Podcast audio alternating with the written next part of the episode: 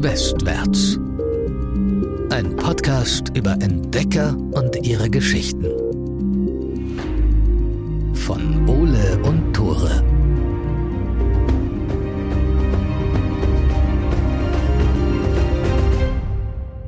Moin, herzlich willkommen zu Westwärts, dem Reiseführer-Podcast für eure nächste Südpol-Expedition. Ich bin Tore. Und ich bin Ole und das sind wir tatsächlich und deswegen haben wir uns heute entschieden, eine kleine Sonderfolge einzulegen. Ist es im Prinzip eine Vorbereitungsfolge. Ihr habt es wahrscheinlich schon im Titelbild gesehen. Es ist wieder eine Short Story für die nächste große Expedition, die wir besprechen.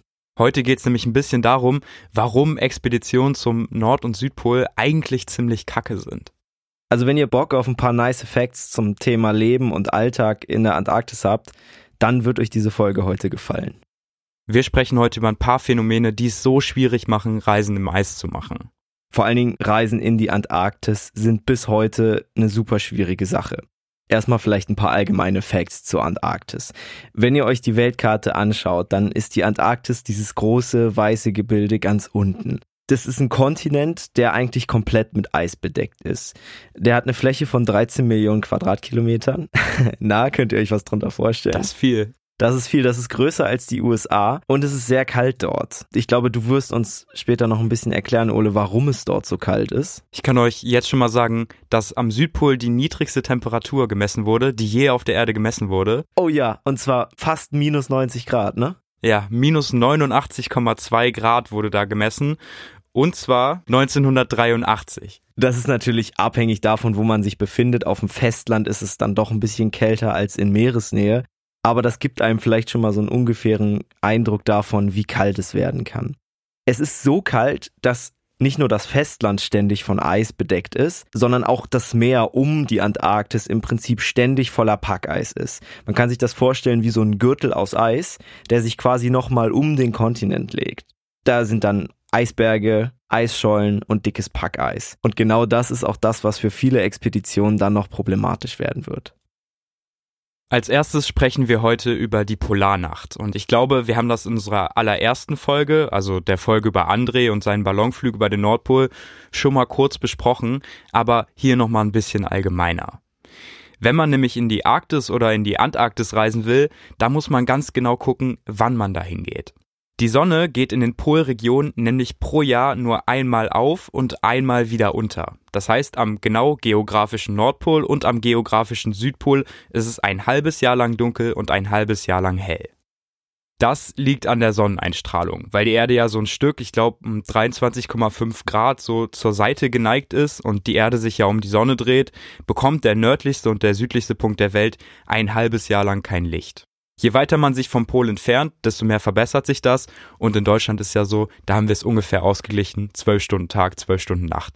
Genau, ist natürlich auch abhängig von Sommer und Winter, aber eben nicht so stark wie in der Antarktis oder in der Arktis. Es ist immer so, wenn es am Südpol ein halbes Jahr lang dunkel ist, dann ist es am Nordpol ein halbes Jahr lang hell und genau andersrum. Das wechselt sich an zwei Daten, einmal am 21. Juni und am 21. Dezember. Am 21. Dezember hat beispielsweise der Südpol Sonne und am Nordpol ist ständige Nacht. Dann ist natürlich logisch, dass die Expeditionen sich auch darauf einstellen. Keiner hat natürlich Bock, ein halbes Jahr lang in der Dunkelheit zu wandern.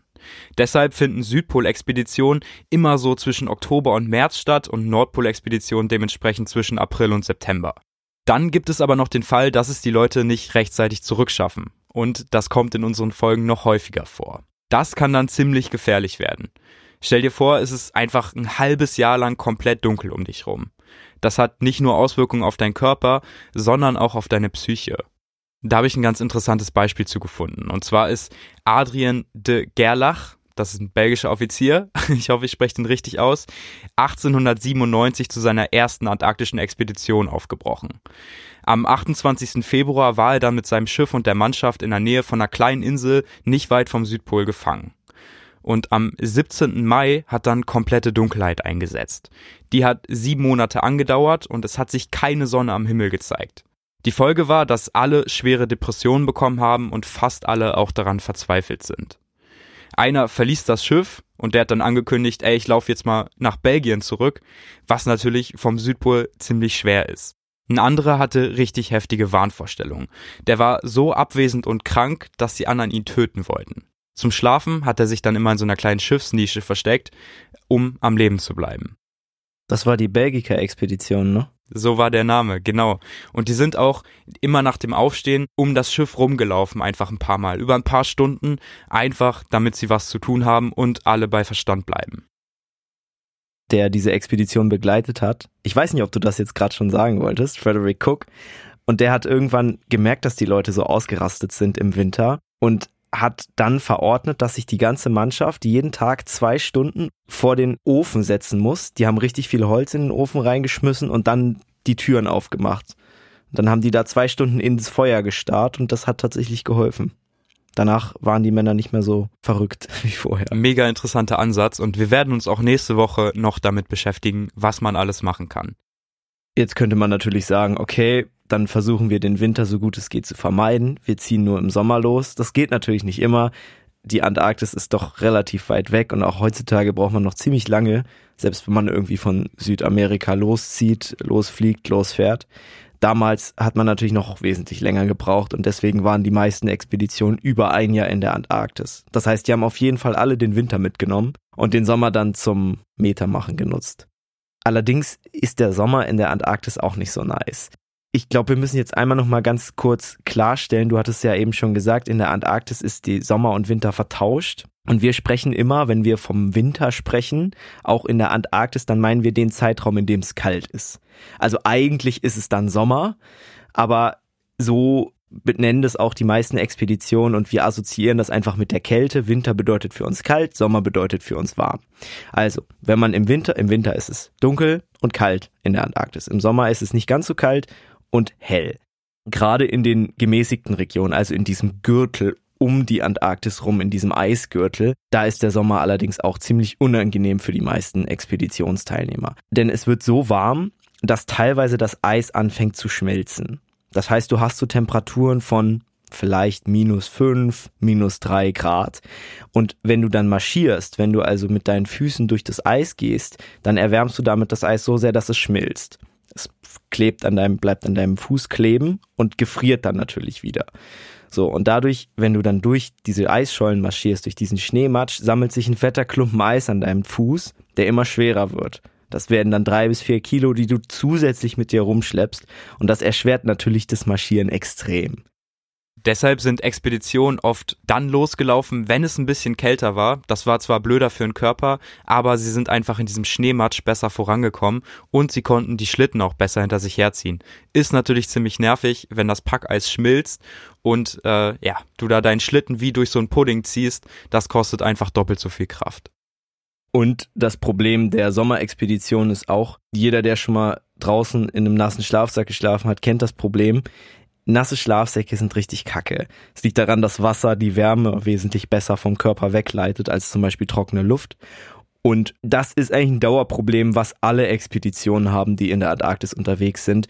Im Sommer werden die Schlafsäcke nass. Ne, du liegst quasi mit deinem 37 Grad, hoffentlich noch 37 Grad warmen Körper, da kommen wir auch noch zu, liegst du äh, quasi auf dem Eis. Zwischen dir ist der Schlafsack und dann erwärmst du das Eis, das schmilzt, es dringt in deinen Schlafsack ein es wird nass, es wird kalt, es wird richtig eklig.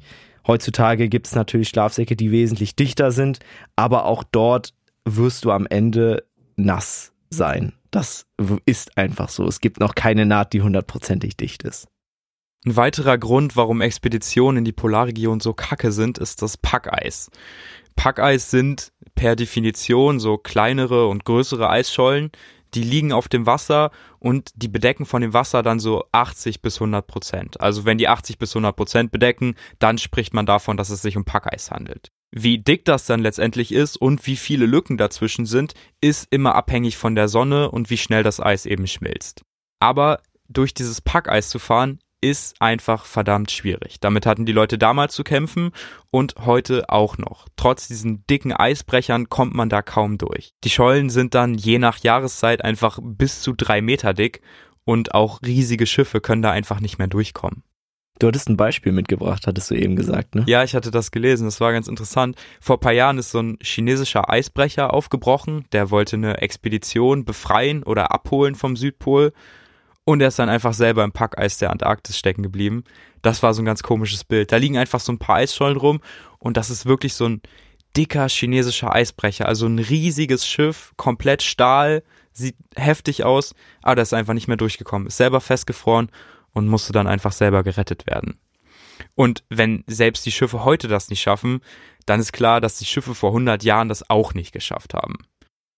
Durch Winde und durch Meeresströmung kann sich dieses Gebilde aus Schollen und Eis im Wasser aber immer wieder verschieben. Und wenn du mit deinem Schiff da eingeklemmt bist und das Eis sich gegen dein Schiff schiebt, von allen Seiten, Millionen Tonnen Eis, dann kann dein Schiff 10 Meter dick sein, aus Stahl sein, das macht keinen Unterschied. Millionen Tonnen Eis werden das einfach zerbrechen wie eine Nussschale. Und zum drauflaufen und rasten ist das Packeis aber auch nicht so ein Segen. Du siehst von oben einfach nicht, besonders wenn es gerade geschneit hat, wie dick das Packeis unter dir ist. Das heißt, du könntest bei jedem nächsten Schritt einbrechen. Du, du läufst dann über zugefrorene, oberflächlich zugefrorene Rinnen zum Beispiel, ne, und brichst dann ein, bist nass, im besten Fall und im schlimmsten Fall ertrunken. Genau, dann brauchst du auch ganz schnell Leute, die bei dir sind und dich rausziehen. Ich glaube, da hat jede Mutter uns mal vorgewarnt, nicht im Eis einbrechen, weil du dann nicht mehr rauskommst. Ja. Und das Wasser ist natürlich auch saukalt. Wenn du da länger als zehn Minuten drin bist, dann bist du tot.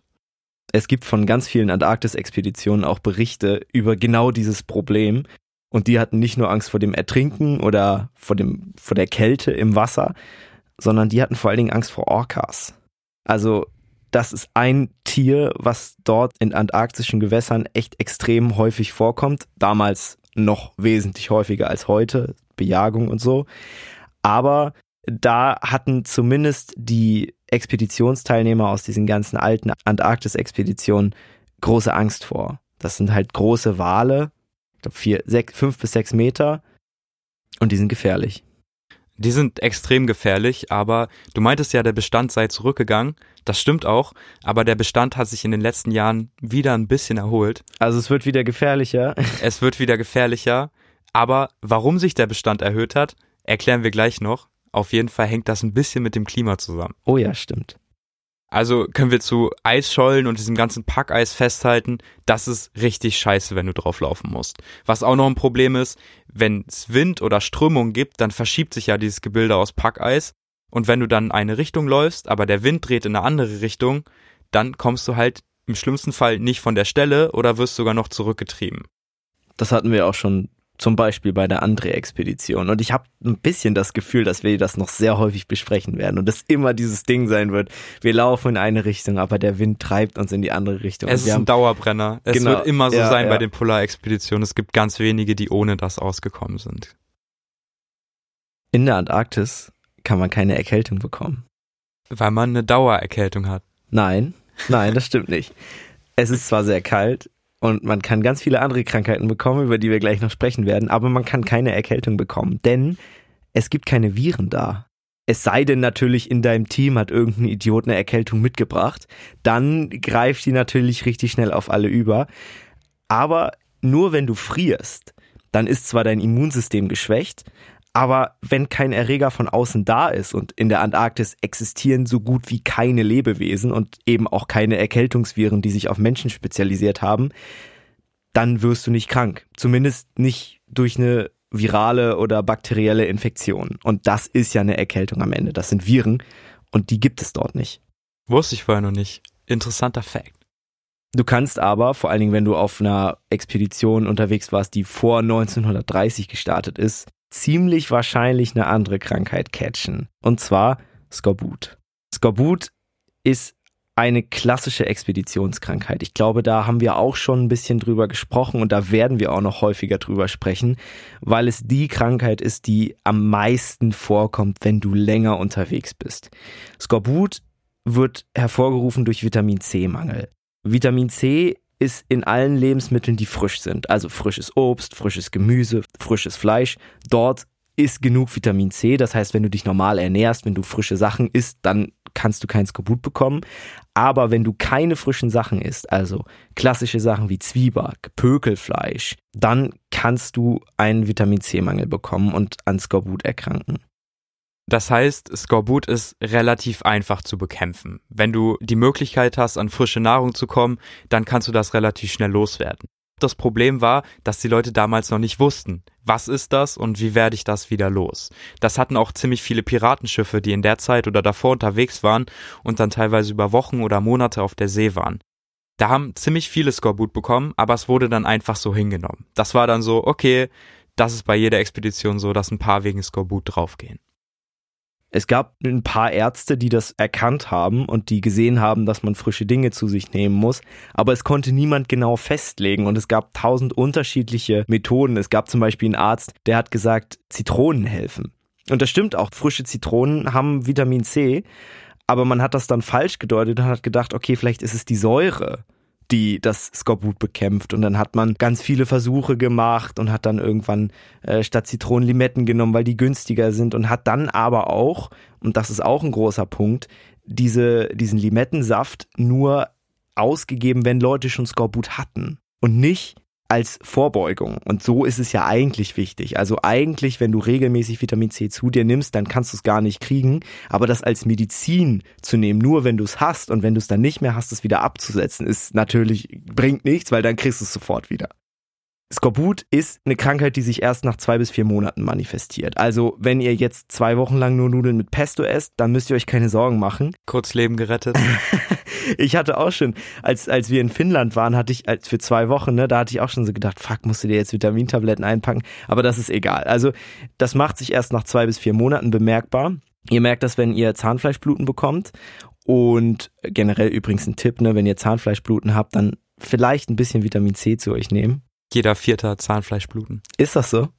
Gab es da manchmal so eine Werbung?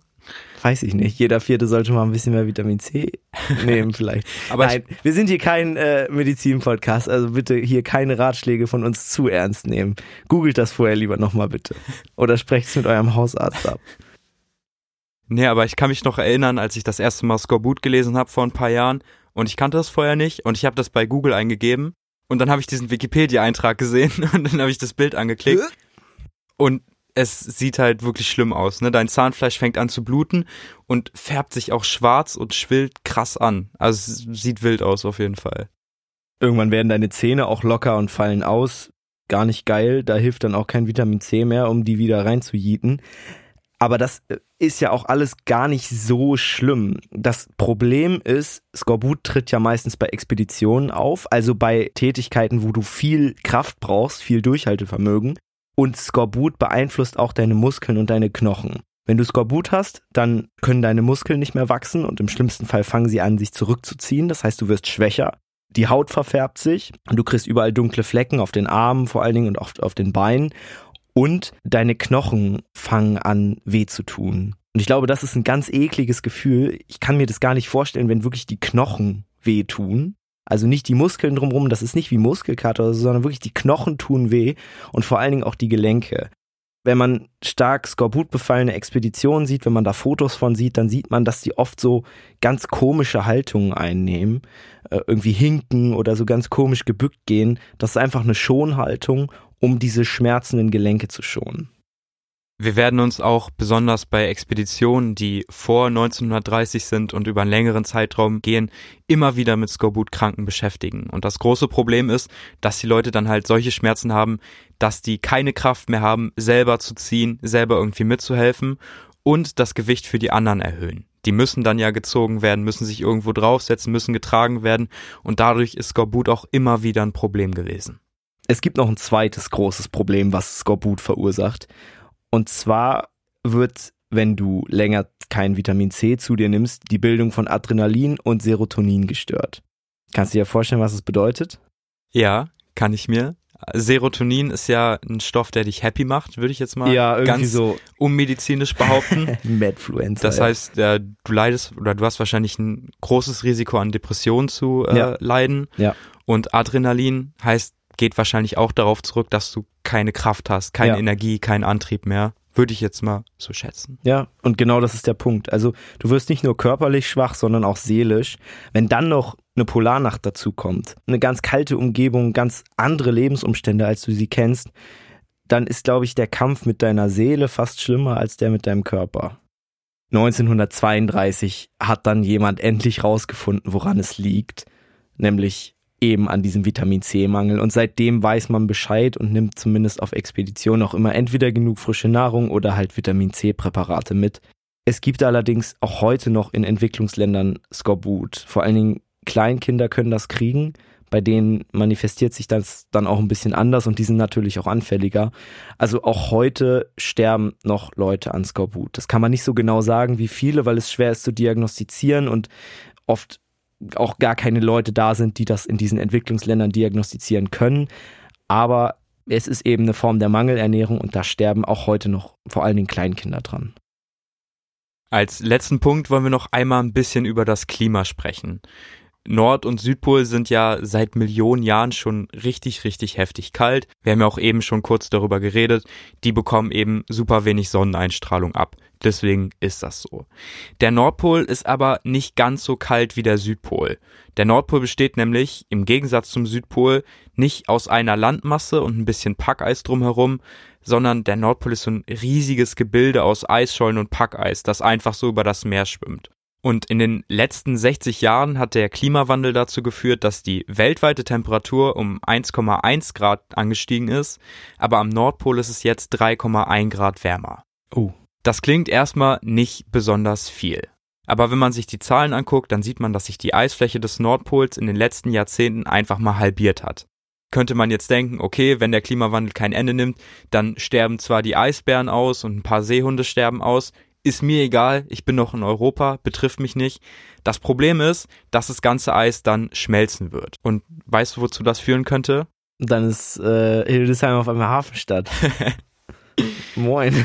genau, dann steigt der Meeresspiegel richtig dick an. Da sind ja lauter Eisberge, lauter Schollen. Das heißt, das Wasser wird richtig krass ansteigen und Inseln, Küstenregionen und sowas sind komplett davon betroffen. Das heißt, die würden dann wahrscheinlich einfach überschwemmt werden und alle Menschen müssen so ein bisschen ins Landesinnere huschen. Es würde kein Holland mehr geben. Wäre nicht so schade drum, oder? Oh, oh ich wollte es nicht sagen. Oh. Liebe Holland, wir haben übrigens Hörer aus Holland. Echt? Ja. Ich mag, ich war einmal in Amsterdam, war cool. ja, wir haben, äh, ich glaube, drei Hörer aus, aus den Niederlanden. Ich weiß nicht, wie akkurat der, äh, die Anzeige ist, aber liebe Grüße. Bitte keine Hate-Kommentare schreiben. Es war nur ein Witz. Leider ist der Klimawandel gar kein Witz. Glaubst du an den Klimawandel? Nee, ehrlich gesagt gar nicht so. Ich, ich mache einen Podcast über Entdecker und äh, da interessiert mich sowas eigentlich gar nicht. Naja, das Klima der Erde hat sich in den letzten Jahrhunderten ja auch ständig geändert. Dann ja, da können wir Menschen, also wir sieben Milliarden Menschen mit 100.000 Atomen und Stahl und Kohlekraftwerken, ja, können eigentlich gar nichts machen. Und die Natur kann uns ja auch gar nichts. Hat man ja auch in den Expeditionen gesehen, die wir alle schon gemacht haben. Also wir brauchen uns da keine Sorgen machen, dass da irgendwas backlasht. Ich glaube, das ist eine der größten Fehleinschätzungen, das zu sagen nach heutigem Stand. Wir sind beide keine Wissenschaftler und wir wissen auch nicht ganz, was am Ende passiert. Aber wenn uns die Folgen irgendwas gelernt haben, dann, dass die Natur irgendwie immer stärker ist als der Mensch. Und dass der Mensch auch immer die Tendenz hat, die Natur schwächer einzuschätzen, als sie wirklich ist. Also wir waren bei jeder Expedition an dem Punkt, wo die Leute gesagt haben, naja, also heutzutage sind wir aber schon gut ausgerüstet. Und es ist immer wieder haben sie aufs Maul bekommen. Immer wieder haben sie aufs Maul bekommen. Und wir sind ja jetzt auch an dem Punkt, dass man sagt, naja, also heutzutage, ja. In 100 Jahren gibt's dann auch wahrscheinlich noch Podcasts. Ich weiß es nicht, aber irgendwelche Sendungen darüber. Die Leute vor 100 Jahren, wie sind die denn losgegangen zum Nordpol? Das sieht sehr mittelalterlich aus. Genau, und ich glaube, mit den Worten schließen wir den Podcast heute ab. Schaltet auf jeden Fall nächste Woche ein. Oh, Die Folge ja. ist so ein bisschen unser Baby. Also wir sitzen da echt schon ziemlich lange dran. Es wird eine super lange Folge. Die werdet ihr wahrscheinlich nicht am Stück hören können. Es sei denn, ihr wollt uns fünf Stunden zuhören. Naja, fünf Stunden. War ein bisschen übertrieben. Aber es wird auf jeden Fall eine richtige Einschlaffolge mit Shackleton und Co. Bis dahin, macht's gut. Ciao.